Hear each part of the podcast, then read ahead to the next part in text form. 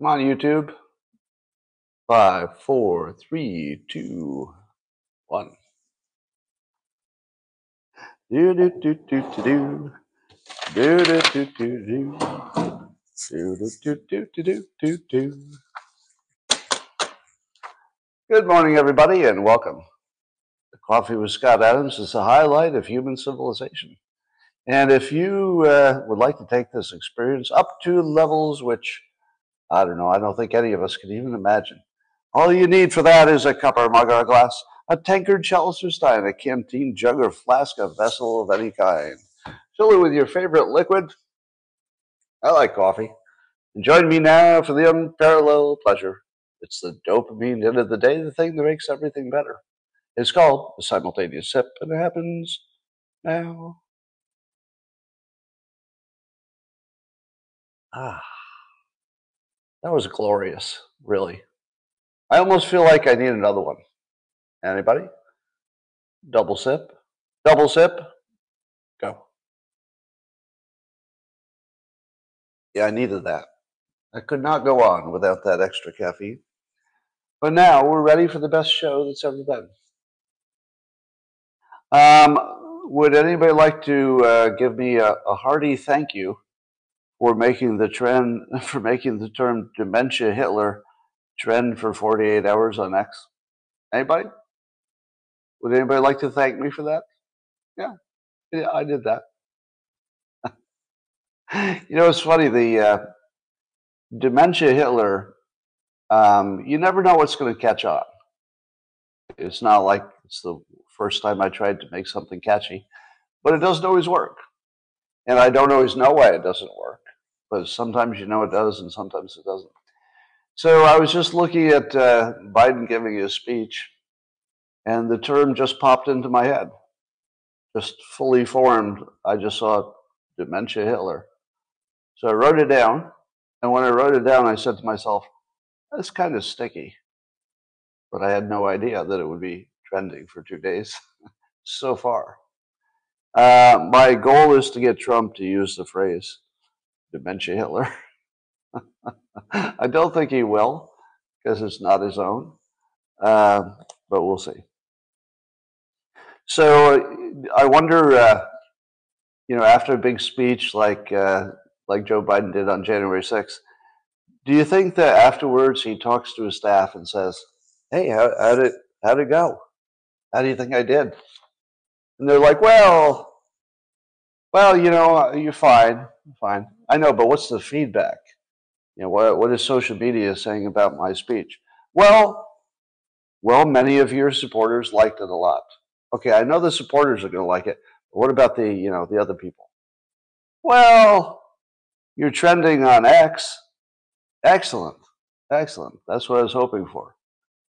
What's it say? Well, what's trending is the phrase dementia Hitler. So that's how your speech went. There you go. All right. Uh, in other news, Microsoft and OpenAI are being sued by some uh, some authors of nonfiction books, and the idea is that uh, the AI is scraping their work and it's getting it in some way that they say is a violation of copyright. Now, I've heard that the fiction writers separately we're trying to do something legally as well, but I don't really understand why that makes sense. If you, if you write a work of fiction, isn't the value of the book the exact wording and your phrases and your sentences? It's not like AI is going to reproduce that. I mean, it might do a sentence or something as a quote, but it's not going to reproduce the book for free. And it can't really summarize it because a summary of a fiction book is nothing. You know, summarize uh, Romeo and Juliet. Well, two lovers, you know, they had trouble getting together, their families didn't like each other, ended up committing suicide. fiction, fiction by its design can't be summarized. So I'm not exactly sure what the fiction writers have to worry to worry about with AI. But I'll tell you the nonfiction writers have a lot to worry. And I'm one of those. So in addition to Dilberty jokes, which would be fiction. Uh, my latest books are all nonfiction. Reframe Your Brain, the book that is changing lives all over the world right now, is nonfiction.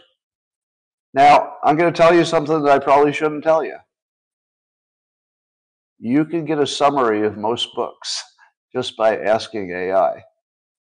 It'll tell you the basic idea.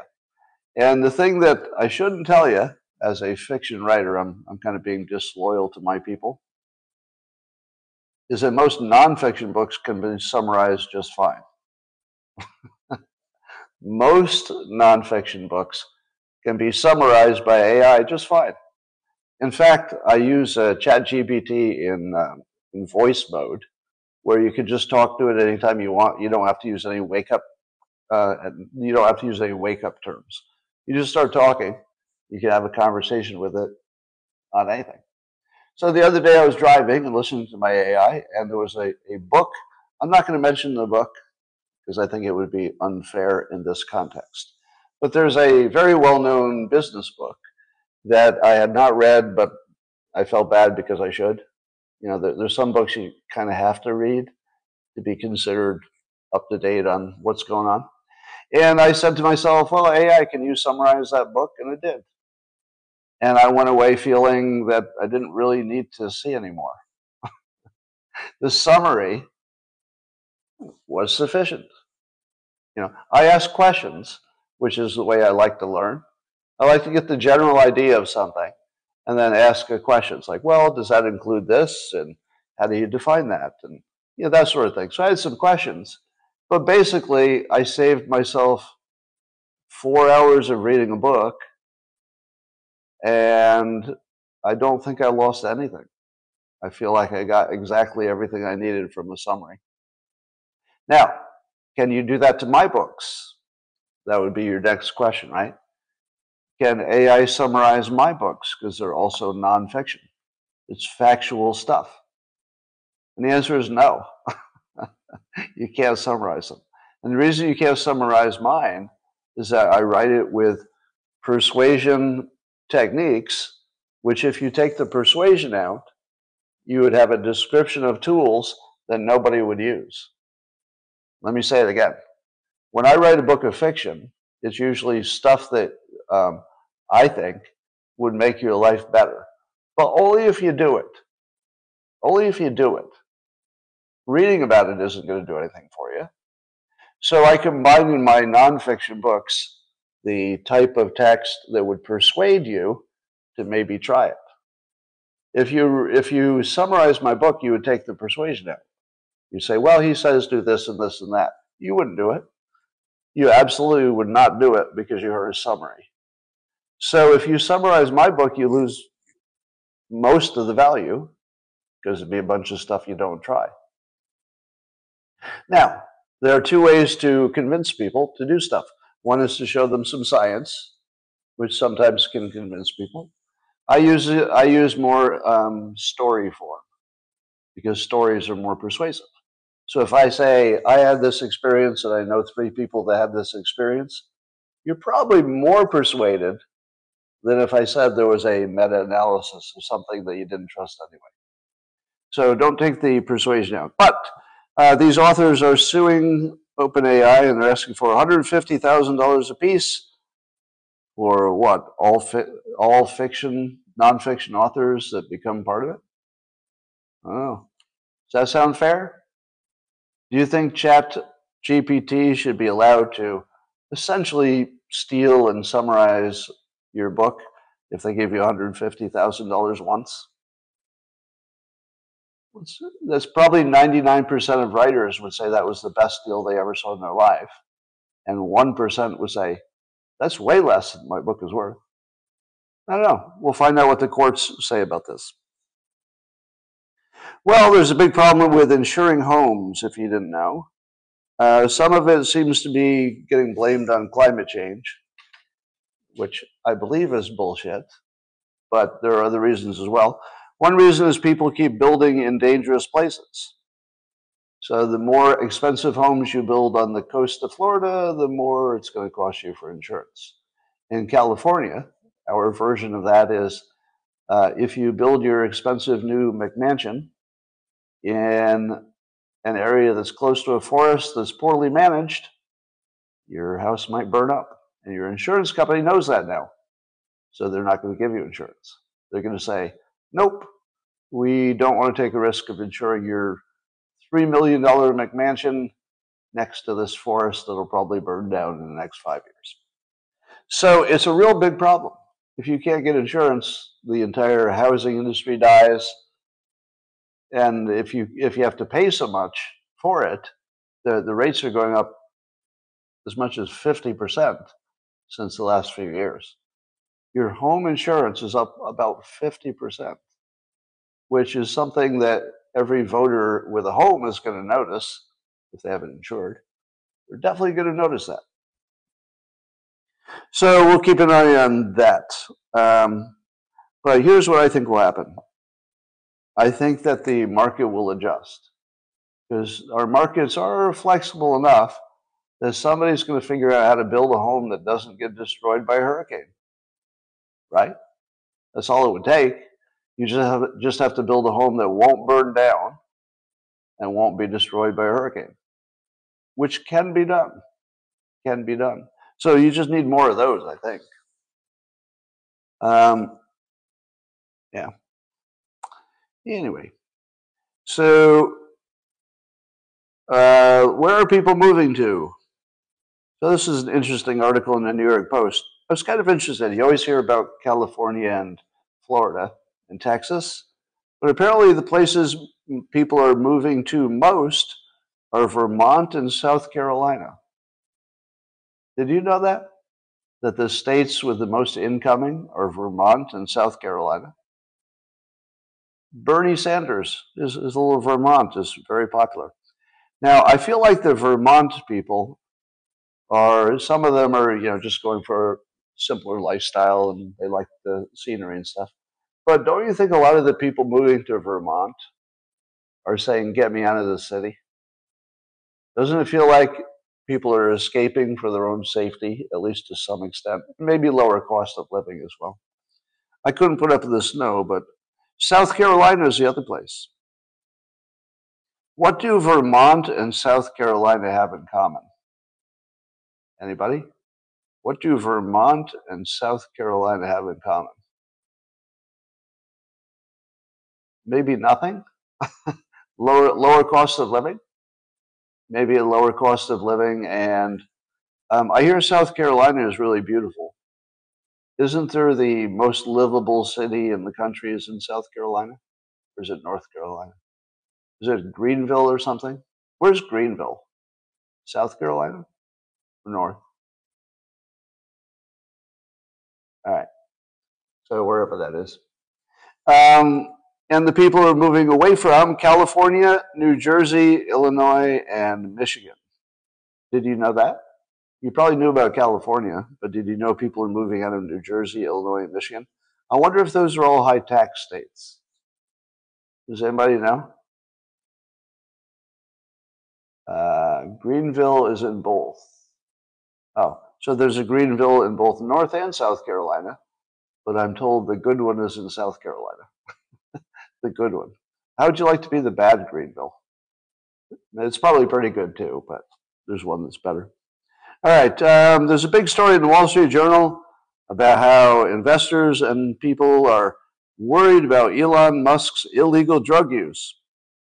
Now, before I tell you this whole story about people all upset about Elon Musk's illegal drug use, here's what you need to know.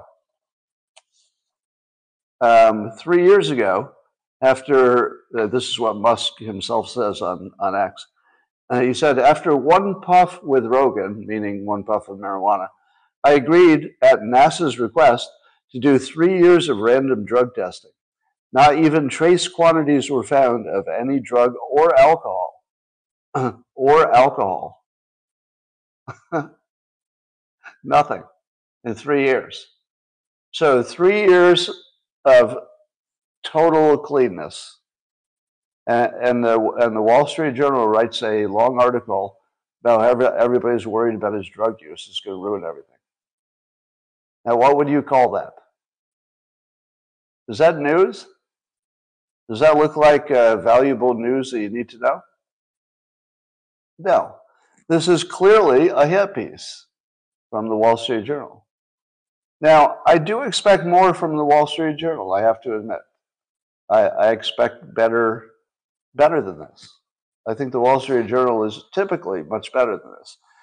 This is despicable. It's despicable. Now, I think Musk does, um, you know, everything that needs to be done to debunk it just by saying that uh, he's been tested for three years and he doesn't have even trace quantities, including alcohol. now, does Elon Musk not drink? Is that a thing? Does anybody know? Because I'd be very impressed if that's the case. Does he not even have a casual drink? And the reason I ask is because there are a lot of very influential people, more of them I see in the political right, who have stopped drinking and they like to let you know publicly. I'm, I'm one of those people. And it feels like that trend is really increasing. Uh, have you seen it as well? The, the number of public figures who say they don't drink anything, you know, such as me. Yeah. Um, anyway, I'd love to know if he is just off of alcohol or or they didn't find any because it doesn't stay in your system that long. I don't know which one it is. Uh, but here's the thing you need to know. So I added this to the argument. And um, this is one of the things I can say because I'm canceled and disgraced. So this free speech stuff is just terrific. I got to tell you, my enjoyment of social media and just being able to talk in public in general is about 120% better than it was last year. Because here's a topic that I can tell you without any hesitation that I don't know if I would have done even a year ago. And it goes like this I'm going to tell you a big secret of Silicon Valley and perhaps American industry in general, but I know less about that. And it's this in, in the normal world, both the successful people and the unsuccessful people are doing a lot of drugs, including alcohol and tobacco. A lot of drugs. But what's the difference between the super successful people and the people who become addicts and street people and, you know, they lose their jobs and their family and everything? What's the difference? Well, nobody's going to tell you this except me because you just aren't allowed to say this out loud. I'm going to tell you something out loud that I believe is known to everybody in Silicon Valley, but you've never seen an article on it. Or at least I haven't. Maybe somebody has written one. It goes like this It is inaccurate and maybe misleading to say there's people on drugs and then people not on drugs and that the people not on drugs are operating efficiently and getting stuff done, and the people on drugs are all a mess. In a general way, I would agree you should stay off drugs. In a general way, it's better not to do any, in, in a just sort of an overall general way. However, we live in a world where no two people are the same. Uh, your reaction to, let's say, a drink of alcohol might be completely different than someone else's. And the same goes for the other drugs. But more to the point, beyond the individual differences, is that the drugs that people choose have very different characteristics. There are drugs which primarily, if used correctly, can enhance your performance that are illegal. There are drugs which, if used even correctly, will degrade your performance and there's no way around it right? If you're taking a too much Klonopin or you're drinking or you're uh, probably heroin or something, not going to help. that, that's not making you able to make rocket ships. If you're shooting fentanyl in your arm, you're not making car companies and rocket companies. Right? That's the wrong choice of drug. If you're drinking all day long, sometimes you could be a functional alcoholic. There are lots of them. But it's probably not helping you. It may be something you're managing, but it's not making you better at your job. However, there are a number of drugs and most of them were named when in the Wall Street Journal article, that are closer to performance enhancers than performance hurters. One of them that's closer to an enhancer is mushrooms and LSD and psychedelics in general. Now, I want to be really as precise as I can about this. For some number of people, doing hallucinogenics could be terrible. Could be. You could overdo it. You could. I, I, imagine there's all kinds of risks. So I don't recommend it. And in general, I'm not going to recommend that anybody do any of the drugs that I'm about to mention. Don't drink alcohol, don't smoke cigarettes, don't do weed, even if I say I do. Don't do it because I'm not a doctor and I do it for medicinal purposes. Um, but it must be said that a lot of the greatest accomplishments probably depended on psychedelics.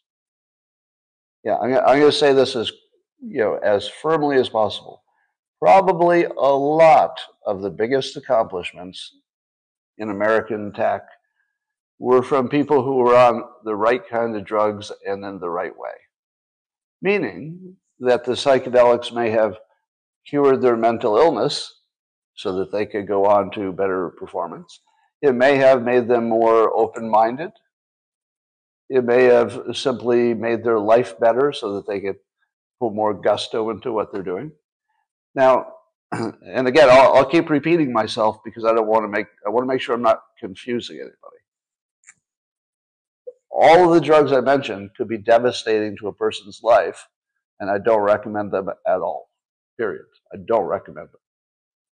But it is nonetheless true that some number of the greatest accomplishments in the world probably, not probably, certainly, came from people who had enhanced their abilities through some illegal drugs. Suppose you knew that somebody was capable of doing great things if only they could beat their depression. And then they took uh, ketamine, ketamine, ketamine. I I always read it, but I never hear it. Ketamine or ketamine? It's one of those. As suppose you took that and suppose you did it responsibly and it helped you with your mental health. Well, that frees you. Now you can go do those things. But if you're just, you know, tortured by your mental health and you don't know what to do about it, you've tried all the normal things, therapy didn't work and you know, whatever. Maybe, maybe. And again, I'm not recommending this. So if you have a mental health problem, don't go take a bunch of ketamine because you heard it on a live stream. Be responsible. Don't take drugs. I'm just saying that in the right situation, that a smart person can enhance their capabilities substantially. And I won't go through all the other drugs and say how it could be misused, but how somebody might use it correctly. I'm just saying if you're doing downers that are making you sleepy and stupid, it's not helping you. But if you're doing things that expand your mind and don't have a lot of downside, something that helps your mental health, um, something that makes you more creative, more energized, more interested, could actually help. Now, when I saw that uh, Wall Street Journal said that Elon Musk has done uh, these following drugs, yeah, the reports say at various parties or, or something, obviously not in the last three years, but in some sometime in the past, I say to myself, can I get a list? Can I get a list of those drugs? because whatever he's doing is working. Right? Is somebody suggesting that if he had not done those few party drugs that were mentioned, you know, they were in the context of a party? Is somebody suggesting that if he hadn't done it, that uh, the SpaceX would be doing much better? would he be selling more Tesla cars if he had not smoked a joint with Joe Rogan? I mean, uh, put any of this together for me. None of it makes sense. It only makes sense that the Wall Street Journal is writing hippies. All right, moving on. Uh, University of Utah uh, is removing any DEI questions and statements because the the government of Utah said to, and they're just getting out of the DEI business apparently in uh, University of Utah. so, let me ask you this Is the trend for DEI uh, certainly for less of it, or do you think it's still expanding? Do you think there's more of it or less of it in the coming year? I think it might be bifurcated.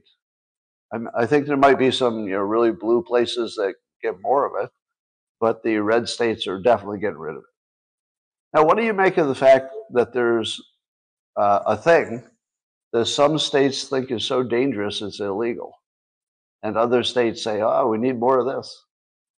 It, it's almost like some states are passing a law that says you have to eat sugar, and other states are passing laws that says stay away from sugar; it's bad for you. And they both exist at the same time. Now, I like the fact that our 50 states could be like the laboratories for the republic, but that doesn't make any sense. If, if there's a substantial number of states who say doing this is actually bad for you, while other states are saying it's good for you and really, really good for you, I think we ought to maybe come together and have a convention and hash that out, maybe. Maybe that's not something we should compete on. well, Trump makes news again for allegedly mocking John McCain's uh, uh, injuries from the war. Uh, when he was talking about uh, Obamacare vote and how uh, John McCain surprised people by get, you know giving the thumbs down, uh, Trump said John McCain for some reason couldn't get his arm up that day. I remember a time when this would be big news, and everybody would be shocked and offended. It doesn't feel like that anymore, does it? Because once you know Trump's act, you just know he says outrageous things about his critics, and you just go, "Oh, it's just part of the show." I mean, he I think he's passed into Don Rickles territory. I was hearing yes, yesterday yet another story about uh, now deceased comedian Don Rickles, whose entire show was about insulting people in the audience and famous people. He would just insult people. Now, if you were just walk up somebody and insult them, they would be quite mad. But if your brand becomes the I'm the insult person, you become Don Rickles, then you can say anything. Because people say, Oh, I get it, it's just part of the show. I I think Trump has sort of uh, drifted into the Don Rickles frame where he can just say this, you know, about John McCain's war injury, and people just shrug it off. I don't think it's going to be a headline. Well, it's a headline. I don't think anybody cares. I think it will change zero votes because it's McCain. Trump is really good about not going after innocent citizens and voters who are minding their own business, as opposed to Dementia Hitler, who wants you to know that MAGA people are definitely bad to the core. Right? Trump doesn't do that. Compare these two things. Trump mocking the war injuries of one character who many people in the country who agree with Trump think is despicable and has gotten us into Know, wars we didn't need to be in and whatnot. Um, compare that to Biden giving a speech saying that the MAGA people are insurrectionists supporters. Which one's worse? I would say dementia Hitler is way worse. Now, on an individual level, Trump was worse, but it's worse against a critic. Don't know. Saying bad things about a critic is just sort of business as usual. But saying bad things about your public, if you're the president, is really, really, really bad. I'm, I don't approve of either one. Just, you know, if you're saying, why are you approving of Trump making fun of somebody's disability? I'm not approving it. I'm just saying I understand it as part of the show. So it doesn't bother me in any way whatsoever. So here's my theme for today uh, everything's corrupt and it's obvious. everything's corrupt and it's obvious. So, so the, in the following stories, you can see that theme. So I was reading uh, the publication The Hill, and I noticed that they use uh, insurrection, when talking about January 6th as though it's a proven fact. In other words, they don't soften it by saying some call it an insurrection. You know, some have called, some have branded it. What they don't say is that no court has found it was an insurrection, which is true. No court has, but they don't say that. They just write an article and they say uh, the insurrection brought an overwhelming bipartisan disapproval from Americans.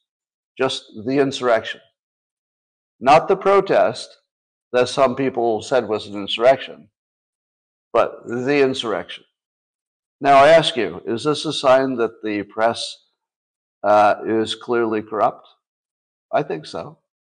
For the press to write insurrection when clearly the evidence is 100% against it, and then just to treat it like it's such a fact that you don't even need to explain it or put any caveats, you don't need to put it in quotes. It's just a fact. Now, how is that different from Trump saying that the 2020 election was rigged? What did people say when Trump says 2020 was rigged? Everybody, everybody said no court showed it was rigged. No court showed it was rigged. Guess what? No court has shown it was an insurrection. Not, well, at least he's not been accused of insurrection. There was a court that just sort of said there was an insurrection, but there hasn't been a trial on the question of whether it was an insurrection. So why is it that um, a trial is necessary when you're saying the, the election was rigged? You can't say that unless it was a trial, but you can say it was an insurrection when there's no court finding of, the, of anything of the sort. That's corruption. So this is a corrupt publication, in my opinion. How bad was the insurrection? Well, on the same day yesterday that an MSNBC host cried on the air when hearing how horrible January 6 was. That's right. He had to take out a tissue because he was crying on the air about all the violence and terribleness of the day. At the same time, I'm reading a uh, post from uh, the Blue Collar Intellectual podcast. Uh, Julian is his name. And he uh, posted this Happy J6 to everyone losing their minds. I've had sex more violent than this insurrection. Y'all are ridiculous for trying to take Trump off the ballot for this. I've had sex more violent than this insurrection. now, that's one of the funniest things I've heard about. I've had sex more violent than this insurrection. Now, that's some good mocking. Now, I've told you, you, you need to you need to mock this. The January 6th thing should be not denied, just mocked, because it's so fucking stupid. This is some good mockery. I've had more. I've had sex more violent. Well, The Hill, who we've already determined is a piece of shit, uh, is also reporting that the uh, tripledemic is surging, and there are fears of it. Uh, are y'all worried about the tripledemic? is there even one person here who's all worried about the tripledemic? You know, the flu and the COVID, and I don't know what the third thing is. You're all worried, right? Oh, we're so worried. I'm so worried. I I changed all of my all of my life over it. Nope, didn't do anything differently. I didn't do anything differently. Did you? I can't think of anything I did differently because there was a tripledemic. Oh, but they got a word for it. It's a tripledemic. Now, do you think that The Hill wrote this article because this is uh, newsworthy and interesting, or because it has a political dimension to it? Well, I don't know. Makes you wonder. If they hadn't called it an insurrection, I might have given them the benefit of a doubt. But when you do something that's clearly biased and political, then I say maybe I can extend that to your other coverage. Wouldn't that be fair? Well, let's talk about uh, President Biden and his uh, dementia Hitler tentpole hoax. Um, he said that three years ago, a violent mob fueled by lies attacked the U.S. Capitol. Our democracy was tested, but it held because we, the people, prevailed. Now, what I see is a Hitler like anti democratic guy who's keeping his, trying to, keep his opponent off the ballot, trying to, where his party is, uh, doing massive work to decrease free speech and to jail their opponents. Dementia Hitler. And he has the nerve to not only uh, promote this hoax for his presidency, but uh, he says it, uh, the republic held because we, the people, prevailed. I'm pretty sure that we, the people, were the protesters. Well, let's get that straight. We, the people, was the protesters. We, not the people, was the government they were protesting. Because they're not the people. I mean, that's basically the, the protest is that the government was not you know, being responsive to the people. So, no, we, the people, is who, who the protesters were. Let's get that part straight. So, yes, uh, we do have a dementia president and his tentpole hoax is going to be January 6th. So they're now firmly in the narrow ravine.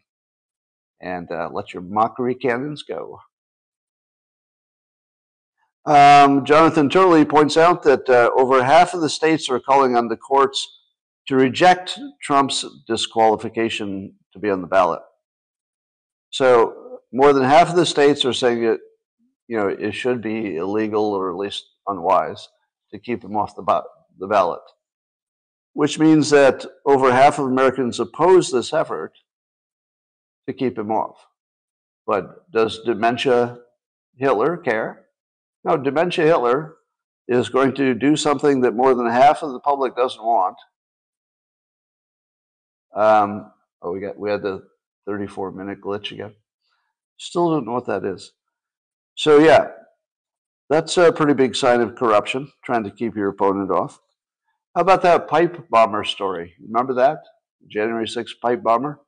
It's a good thing we now have all the information about that, isn't it? To which you're saying, What? I don't know about that story or I forget about it. Well, Vivek Ramaswamy reminds us in Truth Number Nine, part of his series, he says, Pipe bombs were placed near the DNC and RNC headquarters on January 5th in 2021, with many irregularities, including Kamala Harris showing up at the DNC headquarters on the morning of January 6th without Secret Service or any law enforcement spotting the pipe bombs. So that's a big question. Why wouldn't they spot them? Because apparently they weren't well hidden. They were not well hidden. Only for both pipe bombs to be found later on January 6th. Hmm. Yeah, strangely, the government still hasn't said a peep about the perp despite available surveillance footage of the pipe bomber, which has not been fully released. Hmm, why not? A CBS reporter recently exposed the DOJ's notable silence on this investigation. What really happened? Yes. Does this sound like, oh, just some little mystery criminal thing? Or does it sound like the government is covering up something that looks like an op? It looks corrupt. It looks like the government's covering something up. I don't know for sure, but in the context of all the other fuckery, it's reasonable to assume what Vivek is assuming that there's something here because of the lack of transparency. A lack of transparency from a government entity allows you to assume guilt, which you should not assume for a human, like an individual citizen. Assume innocence for people, assume guilt for your non transparent government.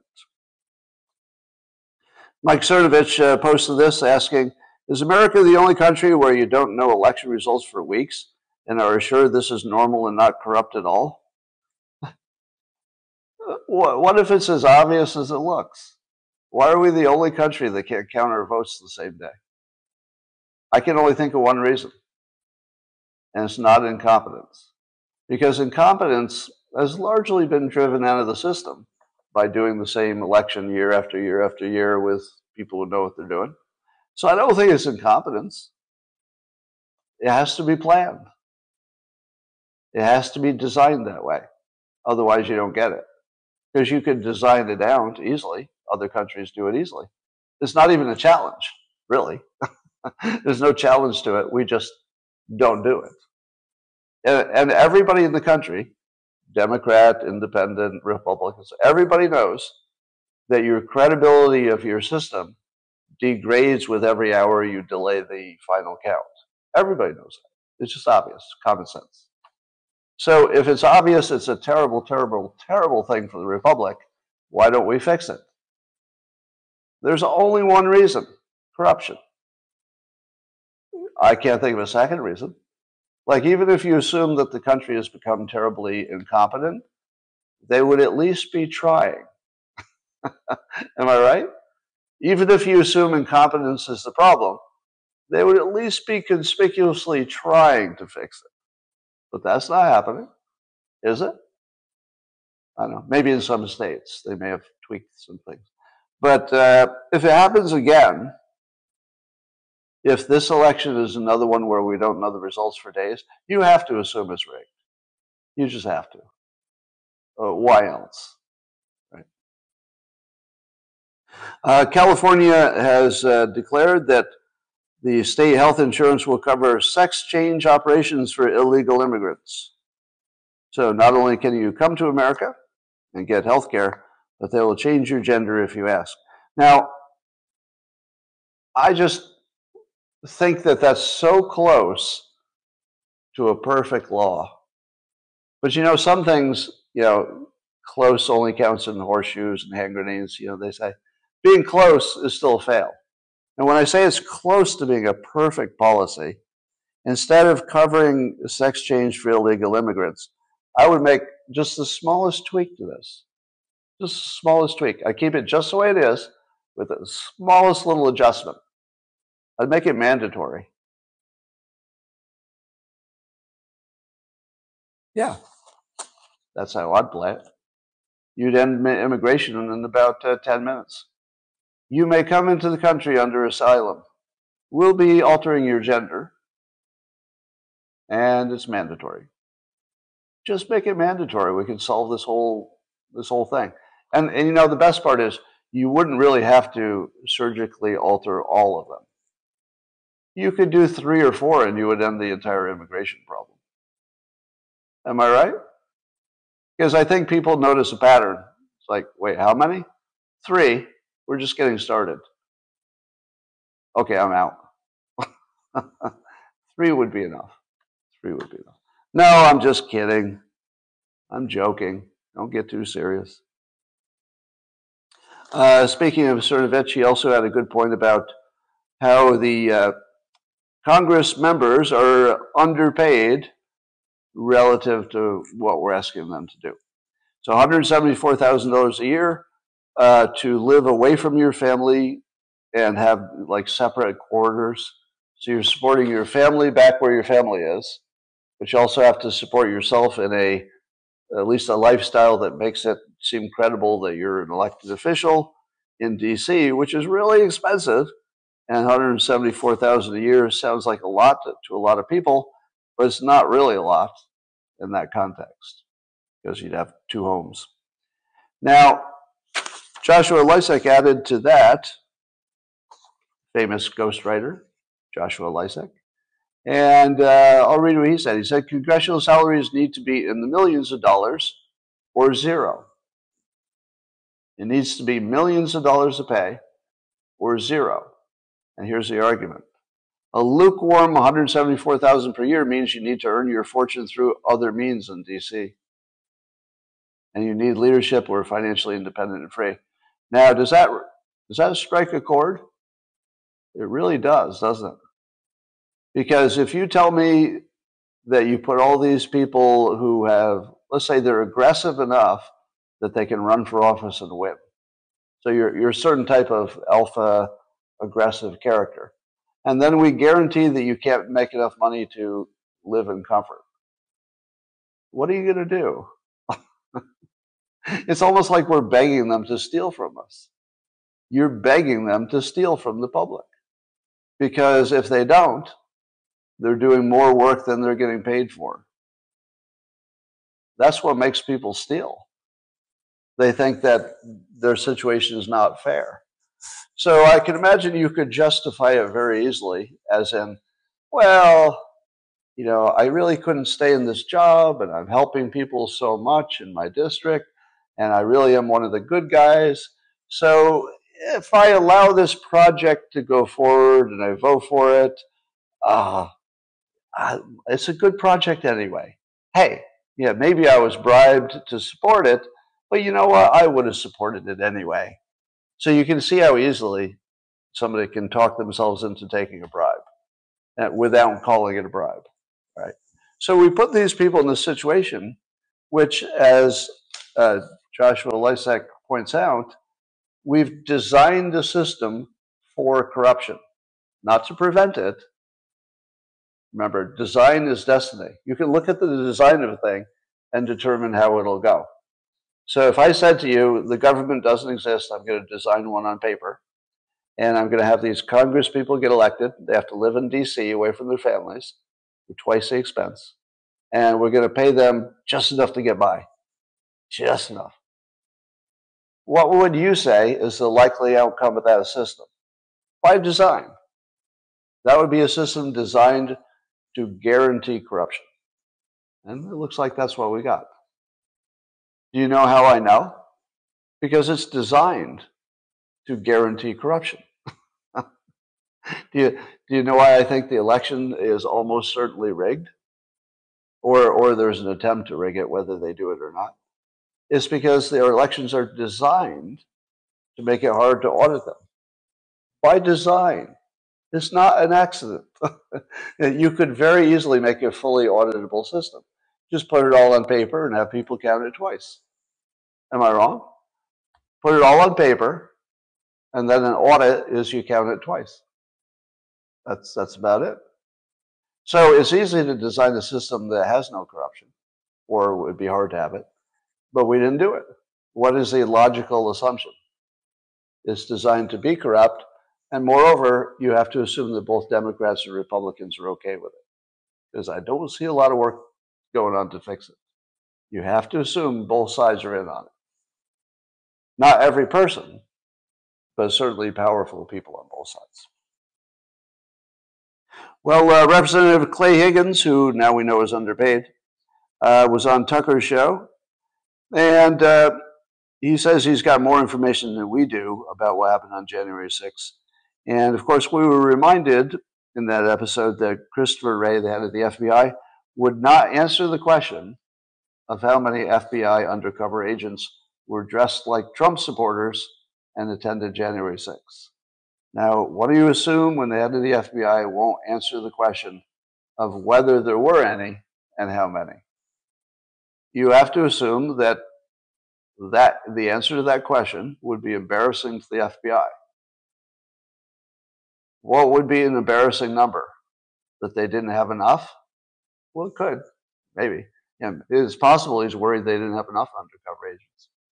But the other possibility seems far more likely is that they had a lot, or what we would think would be a lot, whatever whatever number that is to you. And so it's easier for him or safer not to mention it. Now, to me, when you add that to uh, what Higgins says is a lot of uh, evidence that uh, entrapment was the was the entire process. There, there's an audio of Nancy Pelosi uh, being happy during January 6th as it was happening because she heard that the trespassers were on the Capitol grounds. And then she realized that you could put them in jail now because they're, they, they've gone into this federal offense, trespassing. And she seemed pretty fucking happy about it. She seemed happy that she could put the protesters in jail. Yeah. So I will say that based on what I've seen so far, I think the working assumption is that it was a government op. Doesn't mean I know that. Doesn't mean it's proven. But the government is guilty until proven innocent, and they've made a very big show of not wanting to be transparent.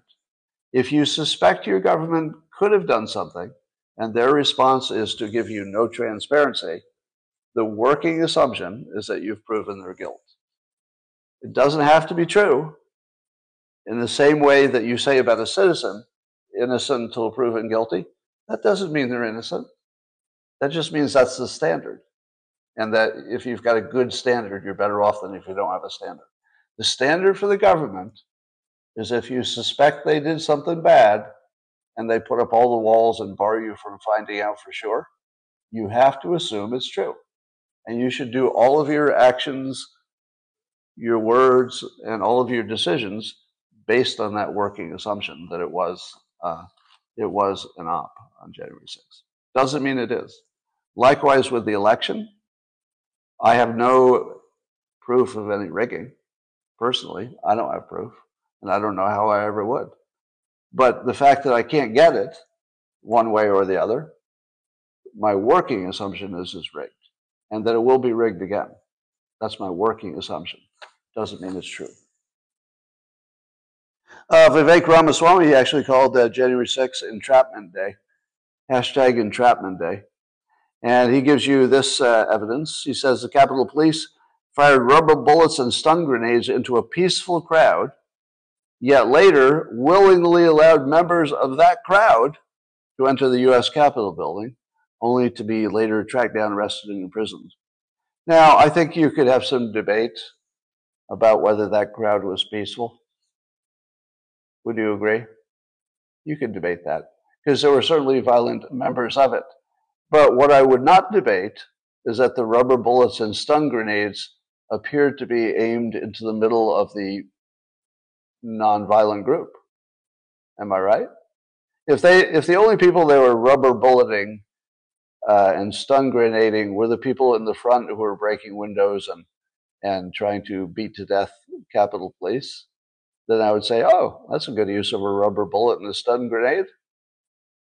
But why should you assume about the fact that the, this was done into the center of the peaceful part of the crowd, and then they opened the doors? Now, it doesn't mean that the people opening the doors had any uh, communication with the people who fired the rubber bullets and the stun grenades.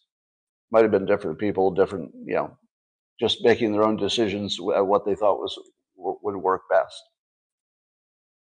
But if you can't prove it one way or another, and it looks very suspicious, as Vivek points out, it smells bad, right? The video is really damning about why they would do that. Now, it could be as simple as incompetence. Could be that whoever fired the bullets and the stun grenades was just bad at their job and made a bad decision. That would be the most ordinary explanation. But the fact that we can't know, like what was behind that, your working assumption should be that it's what it looks like. It looks like they were trying to cause more trouble than they were trying to solve. That's what it looks like. Can I prove that? Do I know what they're thinking? Can I read their minds? No. No, can't prove it, can't read their minds. And if this were just about individuals, I would say, well, they're innocent until proven guilty. You better bring me some proof. But we're talking about the government, and the government is guilty unless they can prove it with transparency. All right. Um, this story is wacky. Uh, so, for a few days, for four days, uh, the the Secretary of Defense, Lloyd Austin, was hospitalized in intensive care and the President of the United States was unaware of it. But don't worry, because his number two was in charge in running things from her vacation in Puerto Rico. That's right. For four days, the United States did not have a military defense, or at least one, not one that is working the way we want it to. So the person in charge wasn't even basically uh, wasn't operational. And the person second in charge was on vacation. Now, I suppose if something bad happened, she would immediately come back from vacation. But do you feel comfortable with that? Keep in mind that the person who was second in line also did not inform the president that he didn't have a real Secretary of Defense. Now, correct me if I'm wrong. Wouldn't you get fired for this? If, if I were the Secretary of Defense and I did this, would I not get fired? I think obviously I would. Obviously I would.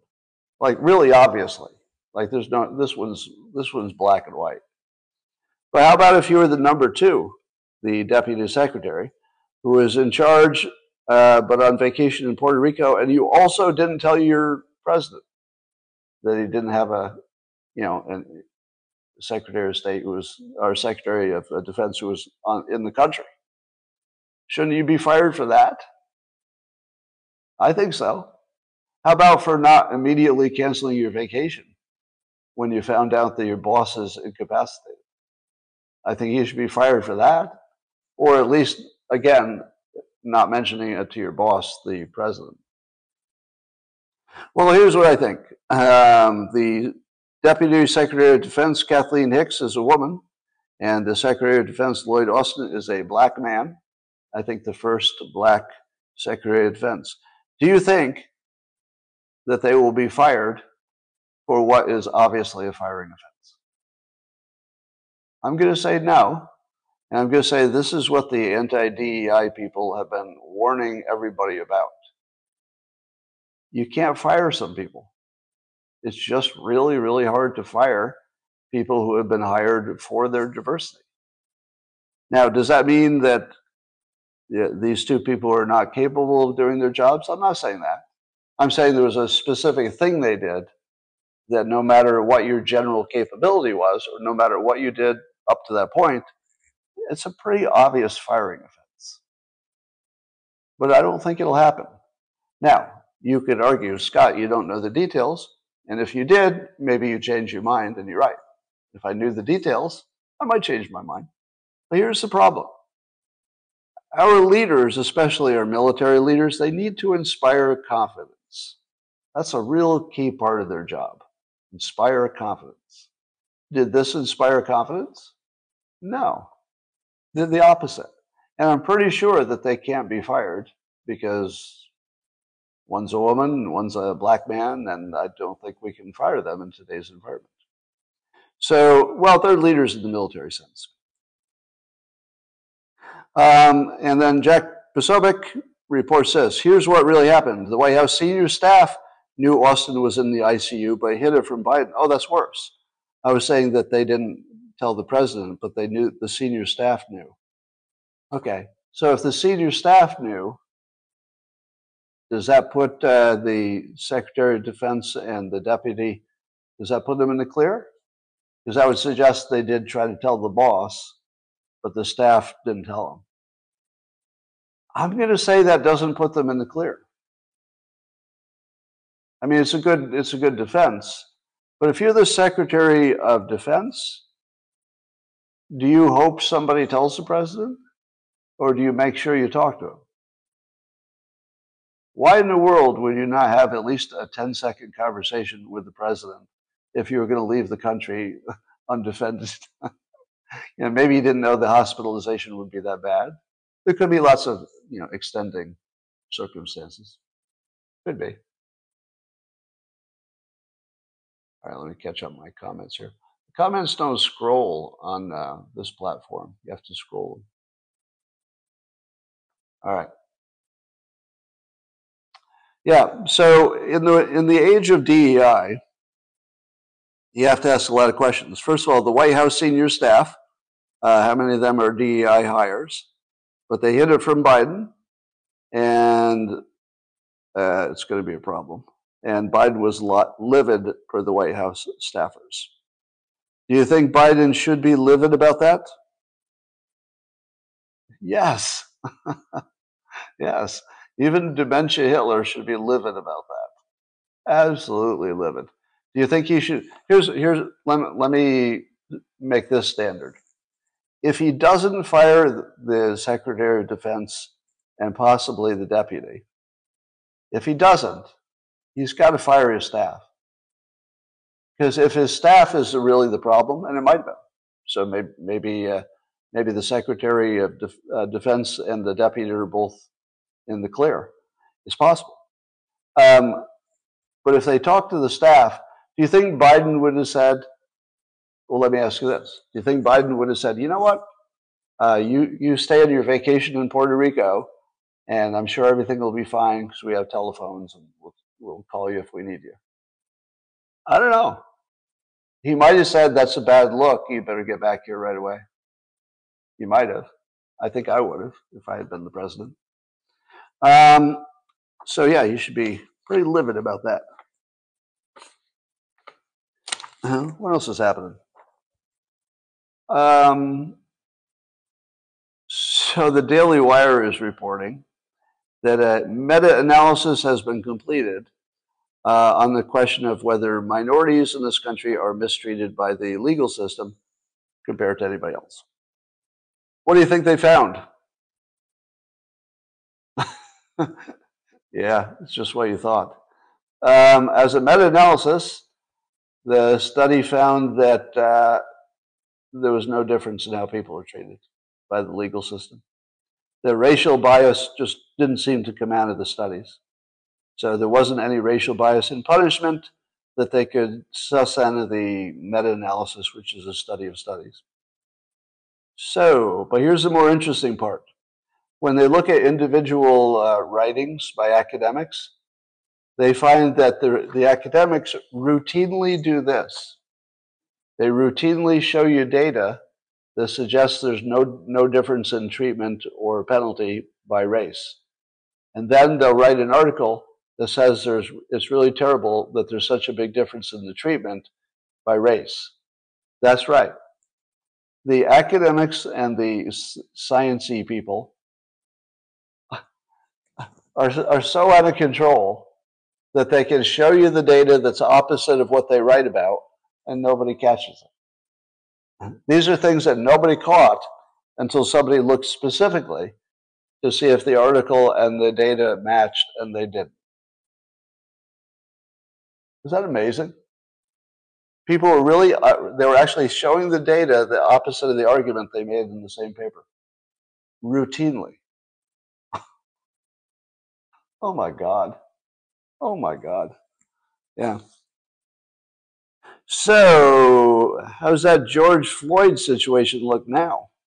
Um, i think we can say out loud that derek chauvin was uh, he's in the process of being murdered because he's white and that's pretty obvious at this point all right.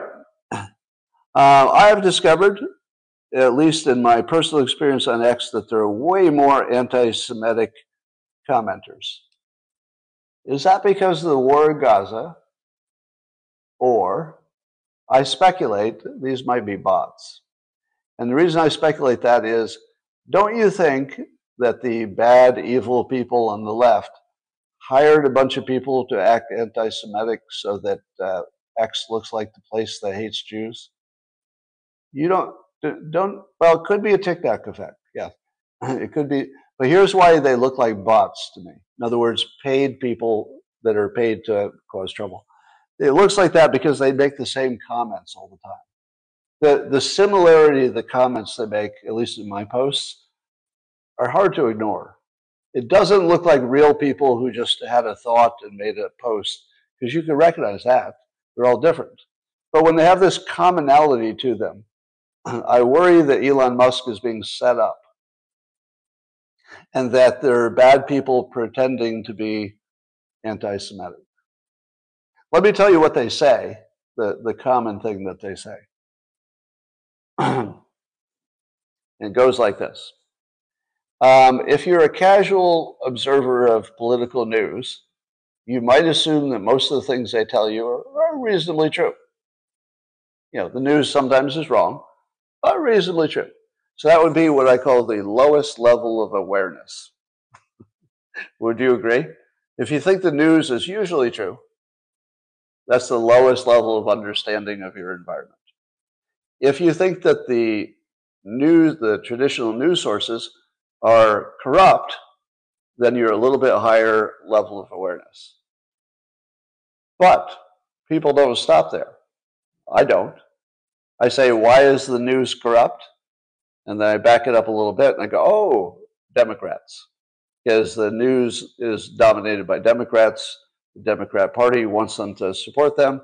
So really, you have to go all the way to Democrats. But is it all Democrats? And are Democrats pushing their own buttons. Here's where other people go, but not me. So other people say, it's not the Democrats, Scott. There's somebody behind the Democrats. Well, who's that? Who's behind the Democrats? Well, Scott, it's the WEF and the, yeah, it's the World Economic Forum. It's Klaus Schwab.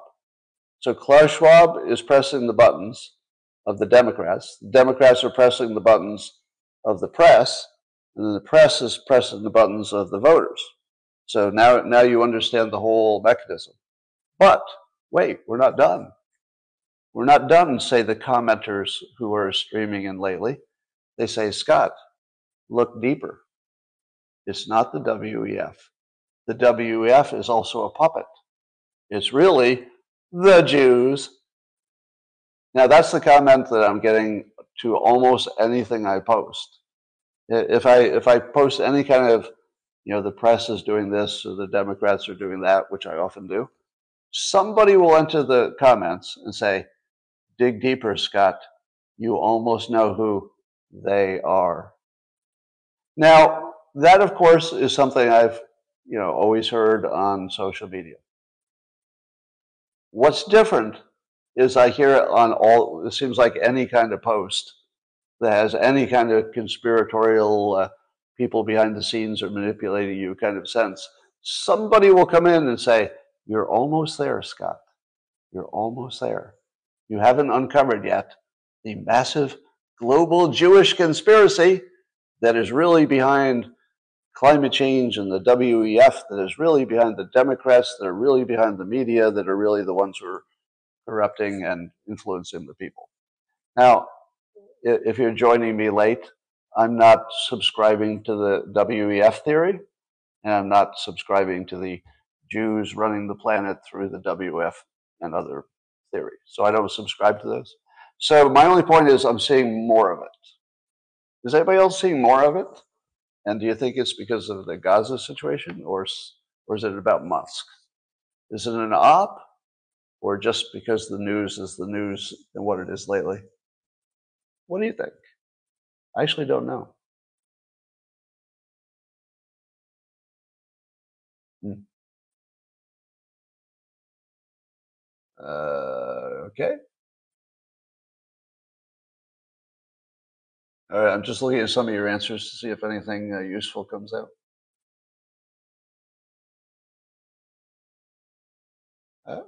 All right, all right. Well, I will just tell you, I've said this a number of times. In my career, um, I get to see behind the curtain a lot. So I either know people who are already, you know, behind the curtain, or I've spent enough time that I can kind of see what's back there. I spent a ton of time around real successful Jewish professionals in publishing, especially in publishing. There's a high percentage. Um, syndication, comics, etc. I've never seen any of this Jewish conspiracy. Have you? and it's hard. It would be hard for me to imagine that I wouldn't get a whiff of it like, given the access that I have, I wouldn't see any of it, like ever. Not not even one example, ever. And yet there are people who are pretty sure that it's it's massively true. Here's what I think is true. Um, people do have you know extra love for anything that's like themselves. Is that fair? People have a little extra affection for anything that's of themselves or by themselves or reminds them of themselves or is part of their heritage, their cultural stuff. So, do we expect that uh, Jewish Americans would be more supportive of Israel than the average American? Of course. but it's all transparent. I mean, that's like nobody's hiding that. And, uh, there, and Israel is a good ally of the United States for good reasons. Right? Now we could all argue about funding and you know those details, but it would be really hard, really really hard for me to have gone decade after decade working with high-powered Jewish people professionally, you know, close friends. My, you know, my college was highly Jewish population. A lot of them were my closest friends, and never see any hint of it. of the large Jewish conspiracy? Never. Right? Like, oh, like I, I try to remain open-minded to any possibility, but that's a long time to not see a hint of this massive force that you believe exists. But like I said, certainly individually, people have, you know, an extra love for their cultural backgrounds. Why not? Nothing wrong with that.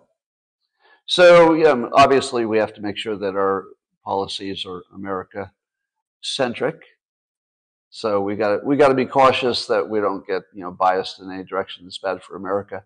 But I don't see it as a gigantic problem at the moment. All right, ladies and gentlemen, on the uh, on X and on YouTube and on Rumble, thanks for joining.